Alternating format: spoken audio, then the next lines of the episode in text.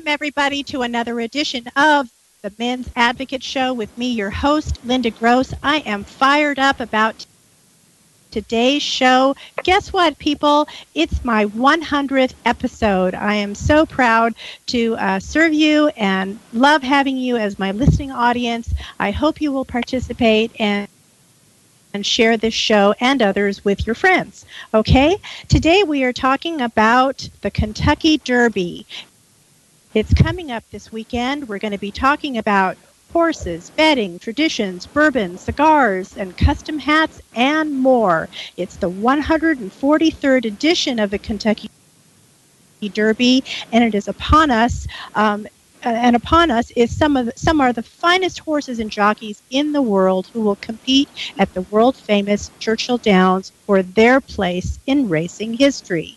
Today, we're going to be joined with my special guest, uh, bourbon and history expert Michael Hack, cigar expert Scott de la Peña, and racing and betting expert Louie Estrella. And we are off. Aren't we? All right. If you happen to have missed last week's show or you want to catch up on any of the previous shows, please download my new mobile app. It's available um, on on iP- iPhones as well as the Android users, and you can listen live and also on demand. Last week's show was about heteroflexible. Are the gender lines getting more and more fluid? And how and why is this happening? So you won't want to miss that. So anyway, come on back here. We are going to be talking about horses today and more. And I'm so excited to have you here. So there's going to be twenty horses who will compete for the two million dollars purse, but only three of these lucky three-year-olds will be declared the winner on Saturday. Welcome to my show, Michael, for joining us today. Thank you, and um, congratulations on your one hundredth uh, show, Linda. Thank, thank you so much, and let me also introduce Scott de la Peña of Hermosa Cigars. Welcome, Scott, to our show. Oh, thank you both for having me. Appreciate it. Awesome. And congratulations as well. Thank you so much. Before we get into the horse racing uh, subject, I have a uh, related topic, a topic that's near and dear to my heart, virtual reality, because I love technology. And I just read this article that I just found to be fascinating. It said, no longer will you have to pine away to get a tour of the Bourbon Trail in Kentucky. Cutting technology of virtual reality is coming to your town. Jim Beam is rolling out a promo for their new bourbon, which merges their target demographic with technology adopters. In a bar, club, in the crowd, how it's made. They start in the pipes of the bur- bourbon still, traveling through a rack house, a flaming barrel lid into a barrel, and eventually your drink awaits you in a shot glass after you have removed your V R glasses. Um, what do you think about that, guys? Since you're both uh, tangentially related uh, to the movie business, what do you well, think of I, V R? I- I think you're making me thirsty with that description. Well, V R I'm sounds thirsty. V R sounds good, but uh, boy, I gotta say, as as interesting as it is, uh, I think it gets better with other applications than sipping a, a bourbon. At least for me. Yeah, yeah, I, I would agree. I mean, it's, uh, uh, I mean, to tour the grounds and, and see the process, sure. Uh, but tasting—that's uh, that's interesting. No, the taste—the taste is real. They give you a real shot, you know, at the end of the virtual reality tour. Uh, it's just gotcha. that the tour, the gotcha. tour is virtual. I see. Now I we see. need a, l- a little sm- smell add to that. It'll complete the picture. Yeah, there you go. All right. Well, while we're on that subject, let's uh, have Michael join us uh, for this segment. He is our history and bourbon expert. Michael, please tell us a little bit about the history of the Kentucky Derby. Well, as, as you mentioned, it's the one hundred forty-third uh, annual Kentucky Derby this year. Uh, it started in eighteen seventy-five, and um, it's the longest continuously running sporting event in America. Whereas other sports, baseball, it all may have stopped for the wars that we had. Uh, the Kentucky Derby never stopped, so it is the longest continually running. Um, it was, uh, you know, back in, in Kentucky, you know, that's where the horses were bred, in that Kentucky bluegrass, in that region. And, uh, you know, I, I will say this. Let me jump back a bit because it'll connect it with bourbon. Uh, they call it Kentucky bluegrass because there's a lot of limestone. That's where the Mammoth Cave, you know, National Park and the Mammoth Caves are. And there's a lot of limestone in that area, which is used for bourbon, but it also is in the, the, the ground, and it grows that blue grass.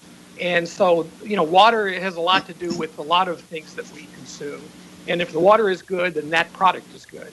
And um, so, and that's and that's true with that region too. So anyway, that Kentucky bluegrass region that started as the uh, Louisville Jockey Club. It's in Louisville, Kentucky, and um, then then they started doing. They just started it. They just began a tradition in eighteen seventy-five, and it's been going ever since. I love hearing that. That sounds really great.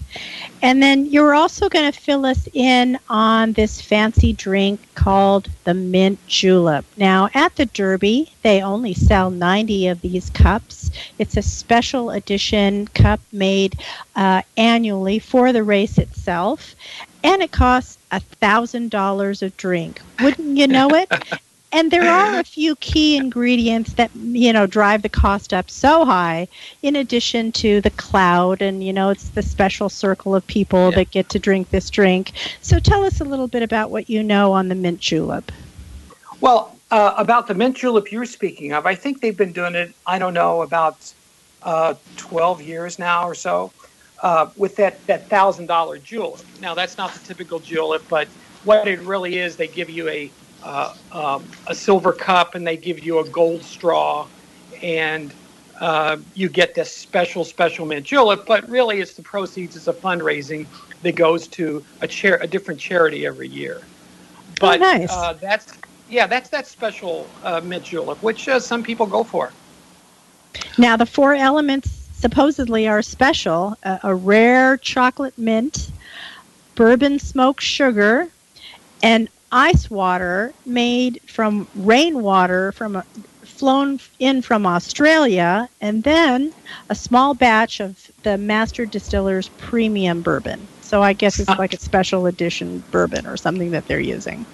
Sounds like a punchline in there somewhere. Yeah. But uh, what, what if we can talk about maybe the, the standard mint julep? You know, that's the high-end julep. Uh, but the standard Kentucky mint julep that the ladies and gentlemen have been drinking since at the Derby since the thirties, yeah, which I am kind of suspecting that had to do with Prohibition, which ended in nineteen thirty-three. So uh, they brought out as much alcohol as they could, I'm sure, after thirty-three, and the julep was one of them that started the tradition at the at the Derby. Now, if I may, I'd like to talk about you know the mint julep, how one's made, how you can make batches, how you can make a single, and that sort of thing. Yes, by, by all means. I think you can make it at home for less than four bucks. so yeah, no, nowhere can. near the, the four-digit price tag. No, it's, it's just a couple of uh, a couple of ounces of, of good bourbon, and I say good bourbon, to me a higher proof bourbon, because there's a lot of ice used in that drink, which will water it down. So you want to use a higher proof. For me, preferably a ninety to one hundred proof bourbon. Mm-hmm. And uh, and then you muddle some mint. This is a single. Then you muddle some mint in there. You put a little a, a teaspoon of sugar, and you stir it, and there you have it. But let me give your listeners a really good formula for, I think, the perfect Kentucky bourbon, uh, Kentucky mint julep. So here, here we go. Are you ready? Yeah, please do. Okay. We'll make a simple syrup first. So, you know, you take a cup of water, simple syrup, a cup of water, uh, a cup of sugar, and you melt that, put it on the stove, and you heat that until that sugar is dissolved. And then you take about twelve, fifteen sprigs of mint and place it in there after the sugar is dissolved. You let it boil for another minute, and then you cool it. You put it in the refrigerator overnight. Oh. So when you take that simple syrup out of the refrigerator the next morning, uh, you drain off the uh, the leaves, so you just have a mint-infused simple syrup. Mm-hmm. And it's wonderful. But you just take that, and then you mix about four parts simple syrup to one part, I'm sorry, I'll, I'll back up there, four parts bourbon to one part simple syrup. And with those five parts, you get really the perfect mint julep. Now you want to you want to use a um, garnish that with a stalk of of mint. So the so whoever drinks that, um, their nose goes into the mint. So that the smell of that is part of the taste. Now I failed to say though, before you do that, you have you pack it full all the way to the brim with crushed ice, and then you put a couple of ounces into that crushed ice. And as the as the uh, uh, the person drinks the drink, the warmth from their hand will melt that ice, and it will go into the drink. So it's a real sipper. You sip on that all afternoon in the hot sun in Kentucky and everywhere else. I love that. Now, since they're making such a big deal about this ice, this rainwater that's being flown in from Australia, is there a particular type of water that the user should use? Well, yeah. Uh, You should use, you know, you shouldn't use tap water. In Kentucky, they use the limestone water, which they make the bourbon with. Oh, yeah. You should spring, use that. Spring water. Yeah, huh? spring yeah. water.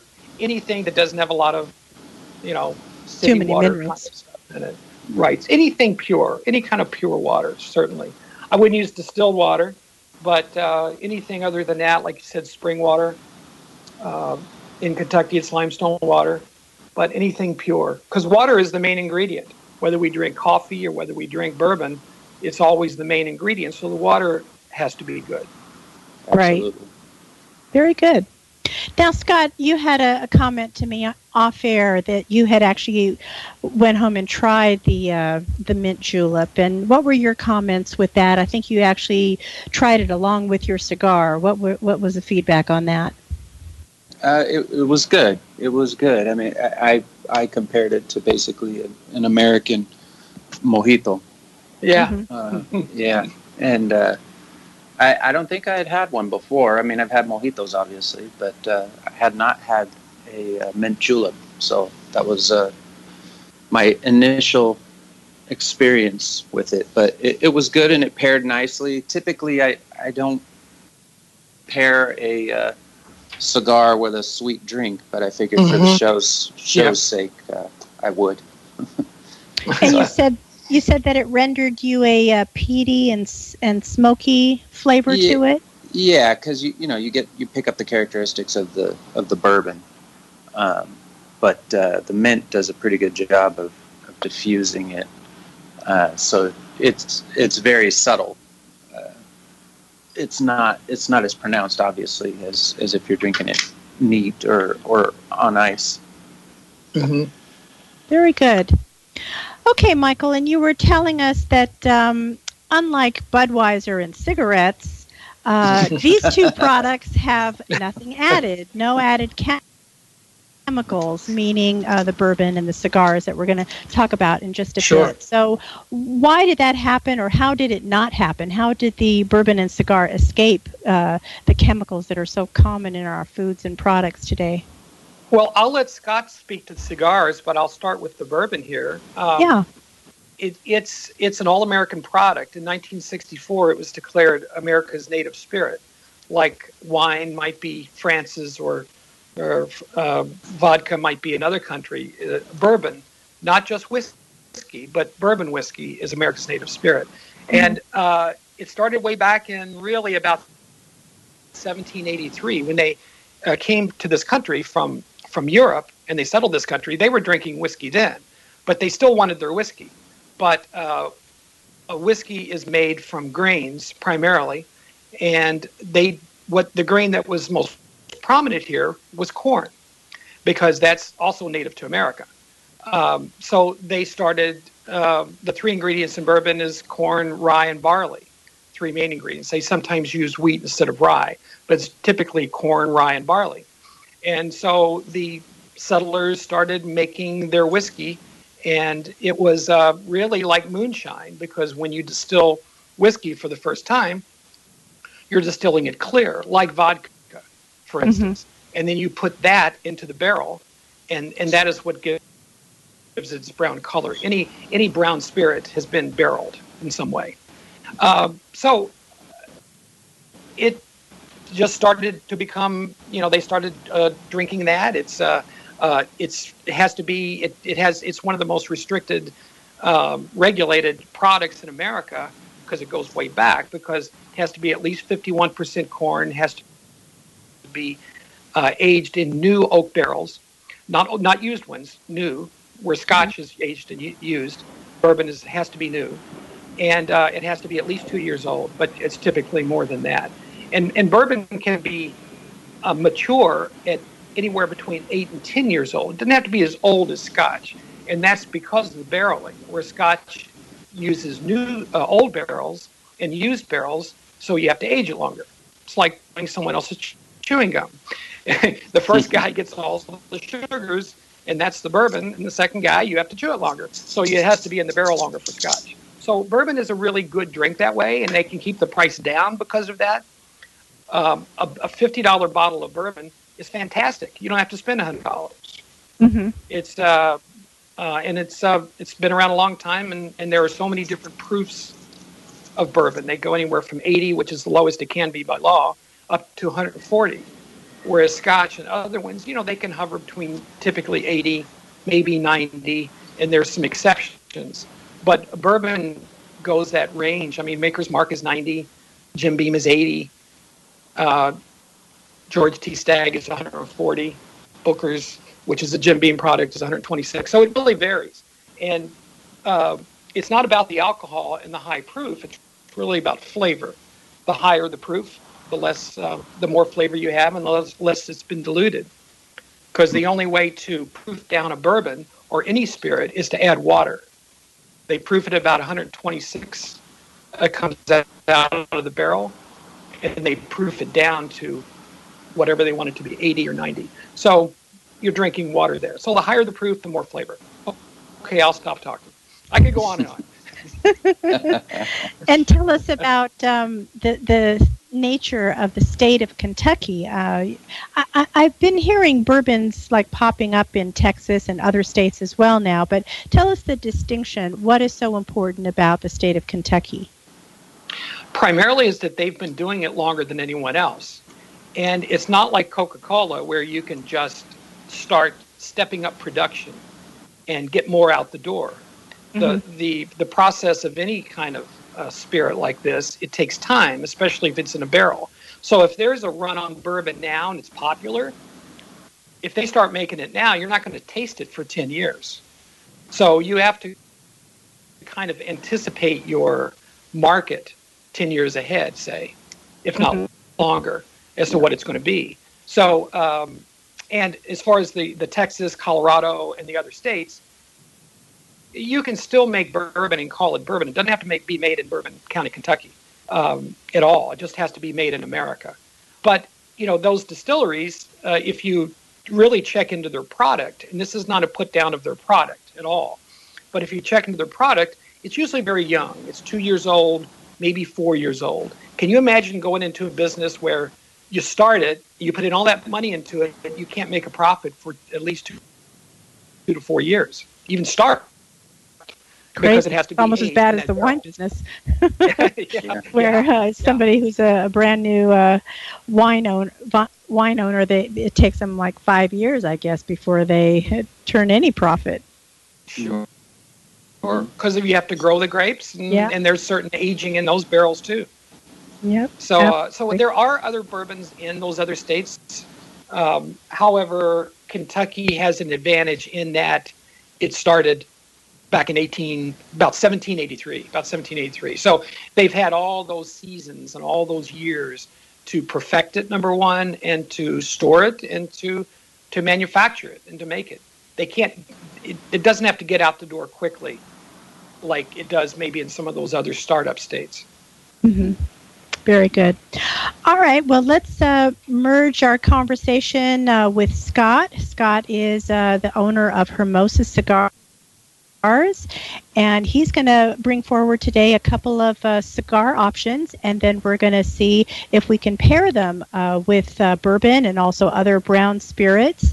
And also, you mentioned, Scott, that you'd like to teach our audience on how to do the pairing at home. Like, you know, once you're in the store or you're online, like, how do you figure this out uh, on your own? So go ahead, start with a couple of options. Maybe uh, let's go from a, um, a mild to a medium to a robust type of cigar. Explain what those differences are and then how we're going to pair them with the brown spirits.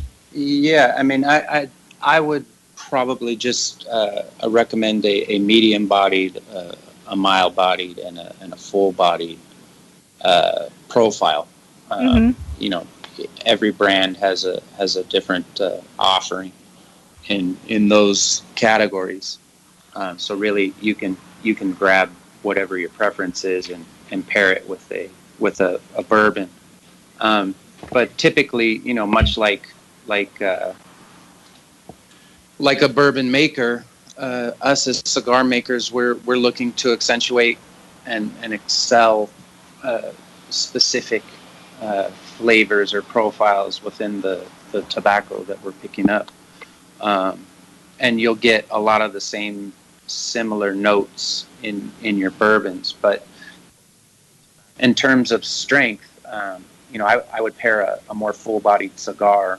Uh, and an example of that would be like a, uh, uh, what is it, the uh, L F D, um, La Flor Dominicana. And, uh, you know, I would pair that with like a Booker's, um, mm-hmm. yeah. you know, a, a very full-bodied, both of them very full-bodied. And, and uh, one isn't going to cancel out the other. The Booker's mm-hmm. tends to have a long finish, as does uh, La Flor Dominicana. Uh, but that's not for the uh, faint of heart. Um, yep.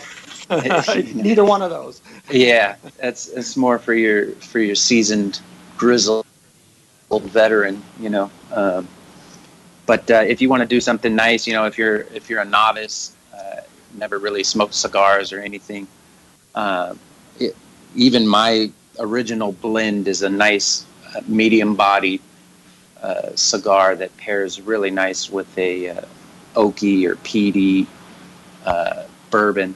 Um, but another one that, that people can just find anywhere would be like Macanudos. Uh, mm-hmm. I think it's wrapped in Connecticut, uh, mm-hmm. and you can you can pair that with uh, any any uh, light bodied uh, bourbon. It'll it'll pair nicely. You'll enjoy it. Uh, an example of a, of a light body would be like Evan Williams. Um, mm-hmm. But also, you know, just looking for the specific characteristics, uh, like Michael was saying, you know, uh, obviously water matters in tobacco as well. Uh, and, and something we touched on in the conversation, the terrain that it's grown in. Um, you know, Nicaragua has very black volcanic soil. Um, it drains very well. Um, the temperature, depending on the, is in the Jalapa Valley, is, is really, really hot. So you get a stronger, hardier leaf. Um, and then the curing process um, tends to lend itself to a uh, to a bourbon because you get that, that smoky uh, nuance, which is really, really nice. Uh, really and Scott? Nice. Yeah. If I may say this, as we and I discussed actually the other day, mm-hmm. uh, for me, I'm a bourbon guy first. Right. Right. And you're a cigar guy first. But to me, uh, the cigar comes first in that I you agree. sit down and have that cigar, and then you pair the bourbon after Correct. that. Correct. I, that's, I mean, that's why I think most people that I know, and that's what I do, is rather than I, say, I'm going to drink this and then pair a cigar, it's the other way around. The cigar takes the lead. Right, it, it, because I think, you know, a cigar is more of a process. It's, you know, you're mm-hmm. you have a specific place you're going to smoke it. Um, yeah. You know, depending on the the uh, mood in your house, if you have mm-hmm. any any family members who aren't exactly mm-hmm. keen on the cigar smoking, uh, you may smoke outside or what have you. So it, it's not something where you just, you know, unlike my house where I'll just grab a cigar and light it and just have it, you know, burning. um, and then I can go grab a drink. But uh, mm-hmm. tip, typically, most people are, are. It's an occasion when they when they smoke a cigar. Um, I mean, I always, I always say you take the time. You crave the time to have the right. cigar rather than craving the cigar itself. Right. E- exactly. Oh. Whereas you, you might come home and just grab a drink. Um, it's not as momentous. Mm-hmm. And if, if I can add, too, that you were talking about venues to smoke a cigar mm-hmm. uh, and back to the track. I mean, there there seems to be t- two public places you can smoke a cigar now, in a casino mm-hmm. and at the track. Correct. Uh, everywhere else is pretty restricted, but... Uh, Uh, yeah. and, and, and to the Kentucky Derby, they encourage it. They have huge uh, cigar stands you know, yeah. on the grounds in in there to sell you a cigar, so you Correct. Can have that cigar and enjoy that race and that bourbon with it. Yeah, it, it's it's one of the last bastions of freedom. Um, yeah, so true. uh, so yeah, it, it it's pretty nice. I mean, it it's uh, you know it's a uh, hearkening back to better times. Uh, I, kind of I, always, I always say if, there, if I'm going to do something that maybe I shouldn't be gambling, maybe I shouldn't be drinking, maybe I shouldn't be smoking, at least I can do all those three things at one time. Uh, right? Yeah. If you're going to do it, do it right. Yeah, that's right. And, and get down before sundown, right? Get back all, before all, sundown. Yeah. All at once. Yeah. Boy, that's, that's a total bonus. All, all my vices at once, correct? Yeah, there you go. Yeah. Funny. Scott, tell us, uh, tell our listeners a little bit about uh, your company, uh, how they can find you, and also you want to mention a special promo that you're offering. Yeah, uh, well, they can find out about us at hermosa cigars dot com. Um, and there's a little bit of background on myself and the company, um, what we're doing. You can see all our cigars that we offer. Um, we've got a new cigar that we're about to introduce, uh, which is the W B C, um, which uh, should be coming in the next couple of months, which is a pretty nice cigar. And we're also opening up our own factory. So uh, we're doing that now. We're we're That's one of our first orders is a W B C, um, but it will it'll fall under the Hermosa banner. Uh, but it it's a, a friend of mine's company, so we're excited about that. Uh, White Boy Chris, the jeweler, you can find him on. Uh, he does jewelry primarily mm-hmm. on in- Instagram and, and stuff like that. But uh, yeah, so we're doing that, and we're doing some house blends for for some uh, cigar lounges. And, of course, my brands, which are the Tierra Santa, the uh, Hermosa Original, and the soon coming soon Samara. So that's what we've got going now. And we're also starting our monthly subscription service, which is Cuban Bouquet. Uh, and that's going to be available. It'll be twenty cigars, a bundle of twenty cigars delivered to your doorstep every month for forty-nine ninety-nine. Uh, Great deal. Nice.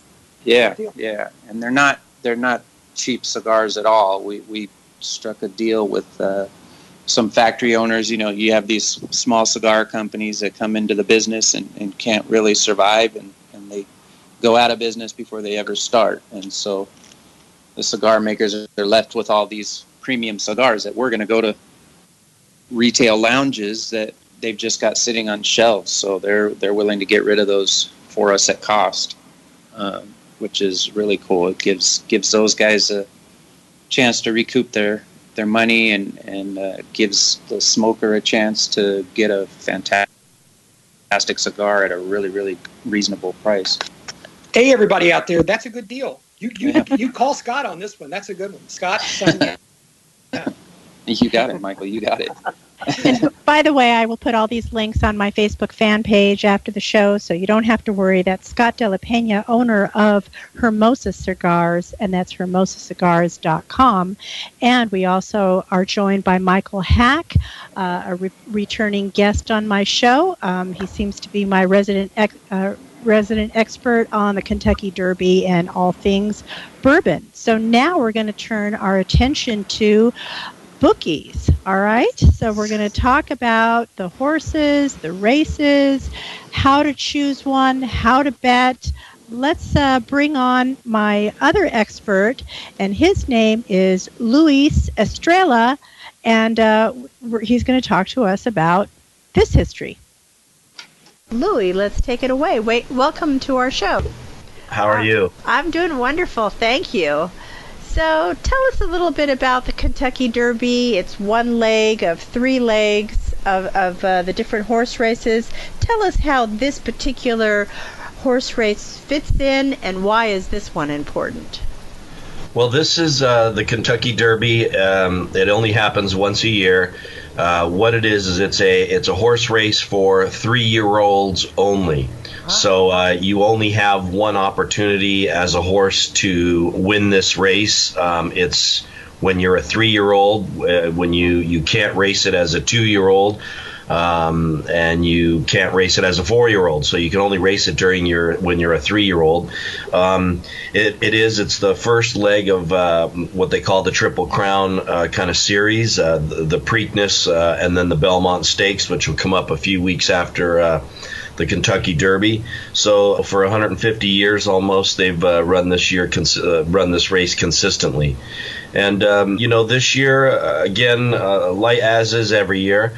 Um, you, you know, some years you tend to have a horse that, that stands out in the field a little bit more uh, than others. Um, in years past, we've had um, a couple of horses like that, California Chrome, American Pharoah, uh, in recent years that, that tended to dominate uh, their races before the Kentucky Derby that, that obviously established them as um, clear favorites uh, to win the race.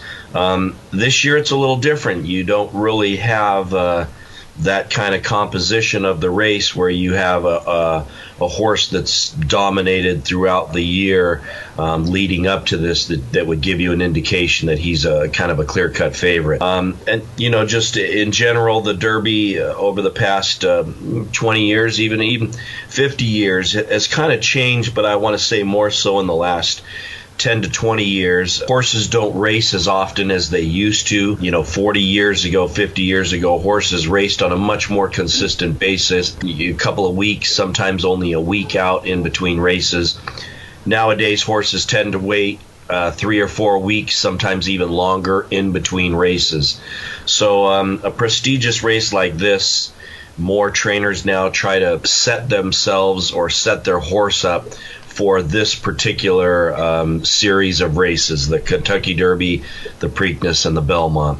Because they're all trying to win this prestigious race, some trainers will opt just to try and win this race only with their horses, and others will be trying to win all three of the races. You know, as you get farther into this series, into the Preakness and the Belmont, the composition of the race is going to change, and some of the motives, I want to say, for lack of a better word, of the The reason why horses are in this race uh, end up in the, these uh, particular series of races. Again, this year there there is no real clear-cut favorite, so it makes it, I think, a little bit more difficult. I've been hearing this said for a while now. A lot of people have thought that this year may produce a long shot or a horse who's going to pay uh, a lot of money for your two dollar win wager. And it, it is. It's quite possible. It's just a little bit more competitive race this year. Would you say, Would you in, say general, in general the classification, the classification of this of horse, horse, their peak, their peak year, year is the third is year, or not really? Some horses,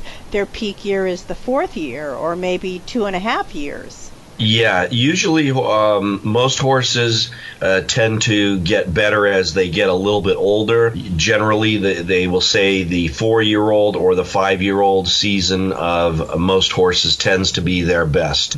Some three-year-olds will ma- just mature a little sooner to where they will uh, tend to be the, the, the best horse around. Um, I'm completely brain farting, but I'm trying to think of last year's uh, Breeders' Cup winner who beat California Chrome, who was a three-year-old, uh, did not run in the uh, Kentucky Derby last year, uh, was out, and then came back. Right, but okay. um, but as a three-year-old, ended up beating the four-year-olds and five-year-olds at the end of the year.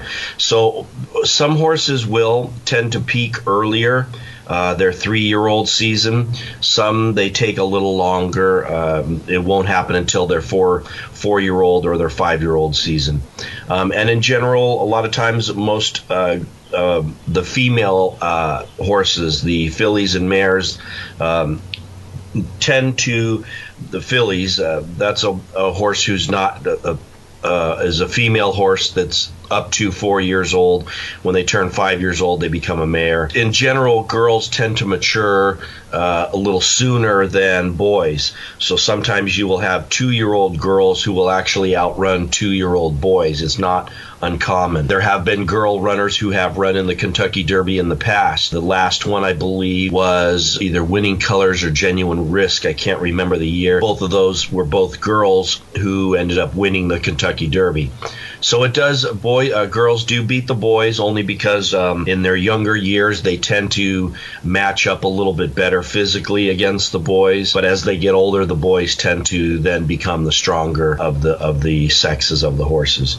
But this is, you know, open to any three-year-old. So uh, there was talk Uh, earlier on. The equivalent to the Kentucky Derby for the girls is called the Kentucky Oaks, which they will run on Friday, the day before the Kentucky Derby. And there's actually a horse uh, that is the favorite now uh, that they're talking about. It will probably open up as the favorite, um, Paradise Woods, who was actually nominated when it was a, a yearling, a one-year-old.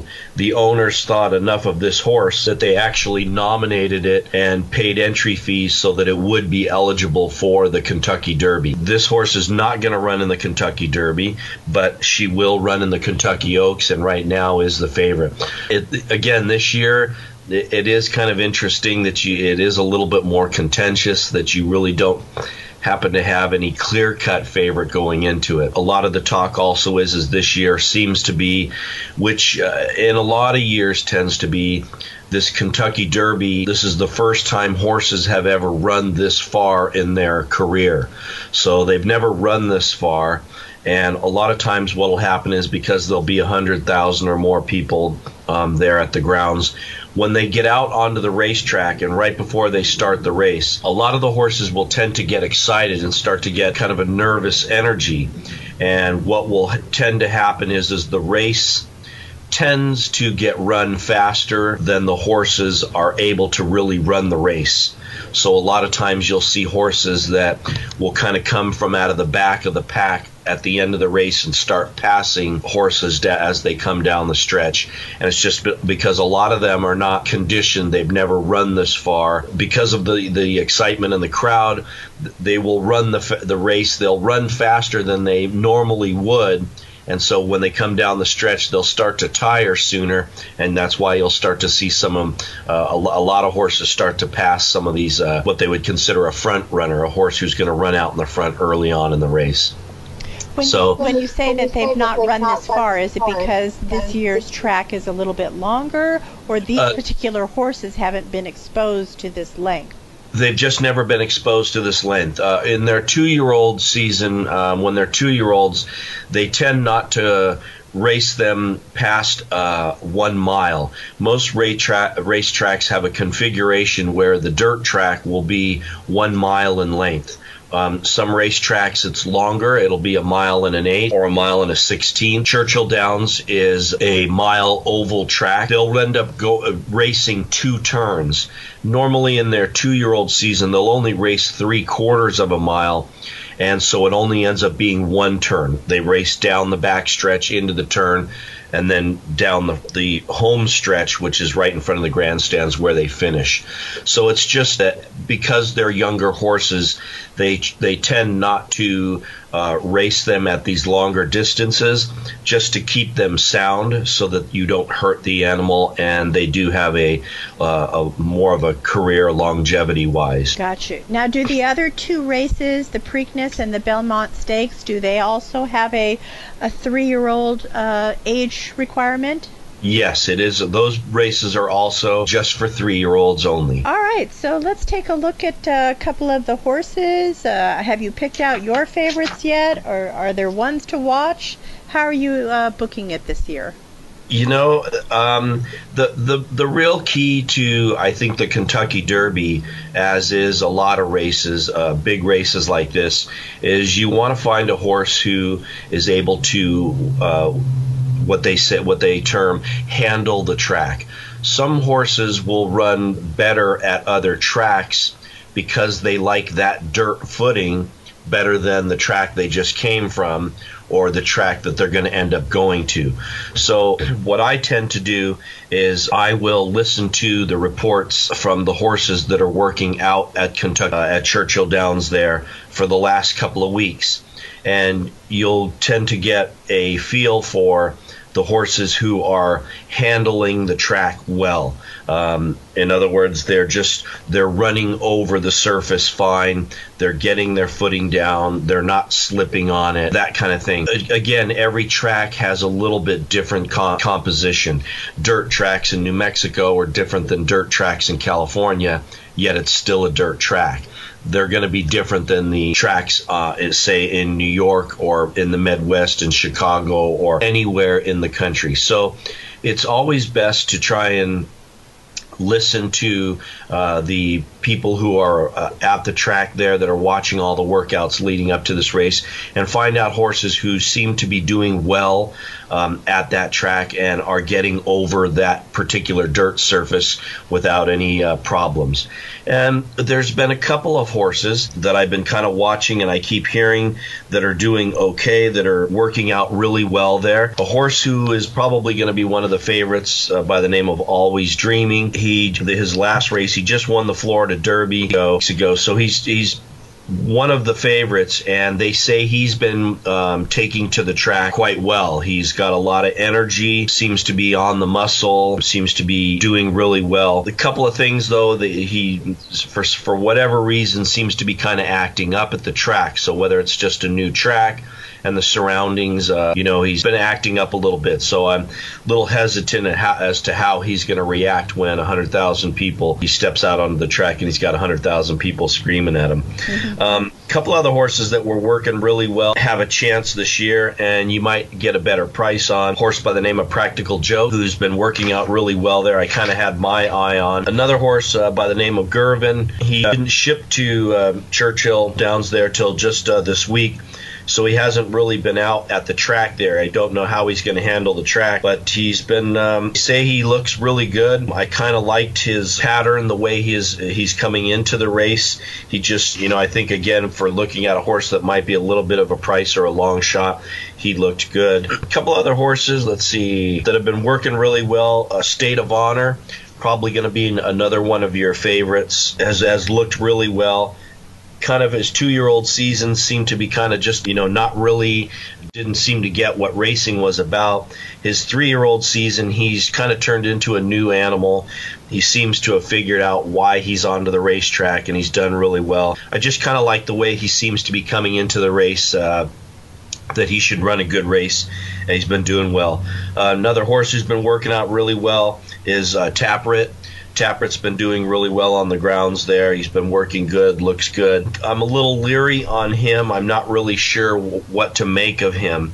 So I, I'm kind of going to wait and see how his odds are on, on Derby Day, whether he's a, a good bet or not. Another horse that's prob- probably going to be one of the other favorites is Hence.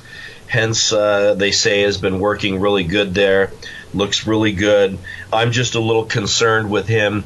His last race, he ran the kind of the race of his life, and I'm just afraid that he might have that race might have taken a little bit out of him, that he might uh, regress a little bit from that race uh, coming into the Derby.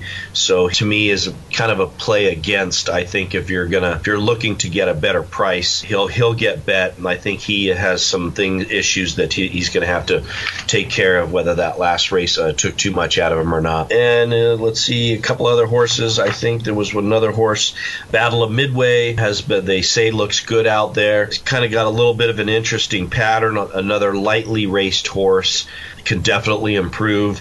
Not really sure sure what he's going to do, though. I, I tend to think he'll do okay. Jerry Hollendorfer, one of the Hall of Fame trainer, he knows what to do with horses, and I don't think that he would have taken this horse uh, all the way to Churchill if he didn't think that the horse had a, a legitimate chance of winning. So I think Battle of Midway's got a chance to win this also. Another horse that there are, a lot of people are going to be betting is McCracken. McCracken apparently has been looks really good out there. How he's going to handle the track, I'm not really sure, but he's kind of got a little bit of an interesting pattern, I think, that gives him a legitimate shot uh, to win the race as well. Gotcha. Let's let's shift gears a little bit to uh, sure. the bet the bets themselves, because we just have a couple minutes left. So for the novice better, Uh, would you say, because there's no clear-cut winner this year, should the person spread out their bets? Maybe, you know, instead of just betting it all on one horse or two horses, should they this year maybe spread it out over five or six horses? What's the strategy there? Yeah, I mean, I think if if you had ten dollars and you uh, you liked four or five horses, I would bet, you know, two dollars or however much you five dollars, whatever you feel comfortable with. I would go ahead and bet the four or five different horses, as long as you're going to get ten to one on the horse as far as your odds when he goes off at, at post time. The odds are really the, the main factor. If you're not going to get double digit odds, then I would kind of cut back on your on the, the amount that you're going to wager. Obviously, a win bet, you know, the, the most common types of bets are the win, place, and show bets. Yeah. When you bet a horse to win, that's that's he has to come in first. If you bet a horse to place, he can come in first or second, and you'll still win your bet. But you do need to look up at the um, at the payouts, because you do get more when you win a horse when you bet him to win than you do betting him to place. So there's different payouts for each position that you bet the horse to, to finish in, whether you bet him to finish first, whether you think he can finish first or second, or you think he'll finish first, second, or third. That's a show bet if you're going to bet him to show. That's the safest bet also, which this year um, might actually be a, a, another way to bet. You can bet a horse to show, and as long as he finishes in third place or better, you're going to collect a payout. And again, uh, this year being kind of such a contested race, if the favorite doesn't finish in the top three, those show payouts will pay more uh, than they normally would. So this might be a year that you hope the favorite doesn't run uh, in the first, second, or third position, and you bet a horse just to show, and he finishes in the top three. Um, you could literally bet three horses to show, and you could win all three bets, because one could win, one could run second, and one could finish third. And if you bet all three of them to show, you'd win uh, all three of those bets. Uh, so, again, that might be another way to play this year, just because if the favorite finishes out of the money, that, that those show payouts do go up.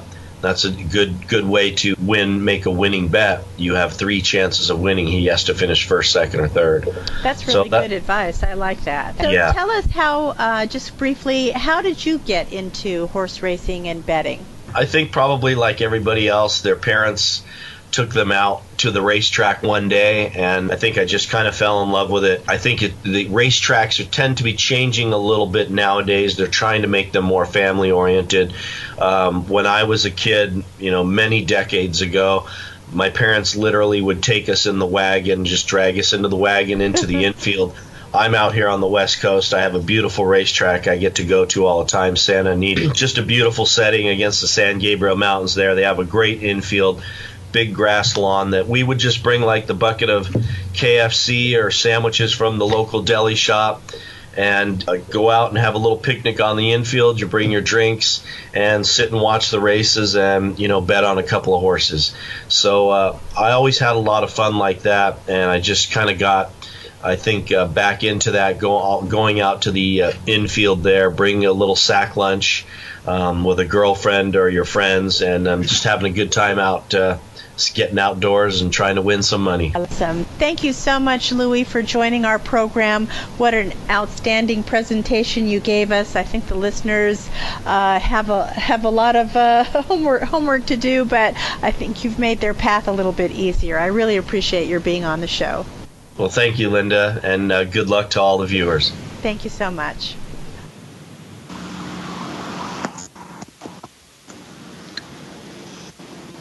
And and there goes Louie. He Louie Estrella. He's our racing and betting expert. Boy, what a mouthful. So I think the the flavor this year is there's no clear-cut winner. Place your your um, place bets and uh, go for the third place position. And if they get third, second, or first, you will win money. So he's saying spread your bets evenly among five or six Uh, horses rather than putting it all on one. Thanks everybody for um, joining us today on my one hundredth anniversary. Uh, we are talking today about the Kentucky Derby. We have on my guest, my history and bourbon expert, M- Michael Hack, and also uh, uh, uh, Scott de la Peña of Hermosa Cigars. Thank you, gentlemen, for uh, joining me today. Thank you, Linda. My pleasure. All right. And if you happen to have loved the show, please listen, call, like our fan page, follow, comment, share, tell a friend, and download my app. Next week, our upcoming show is going to be Live Like a Millionaire with author Marilyn Anderson, who is going to show you how to date on the cheap but look like a million bucks. We all need to learn how to do all those tricks, don't we? All right, everybody. Yeah. Thank, thank you so much for joining us. We'll see you each and every Wednesday, three p.m. Pacific, six p.m. Eastern Time. And thank you for joining the Men's Advocate Show. Well, I said blue moon of Kentucky, just keep on shining. Shine on the one that's gonna let me blue. Well, blue moon of Kentucky, just keep on shining. Shine on the one that's gonna let me blue.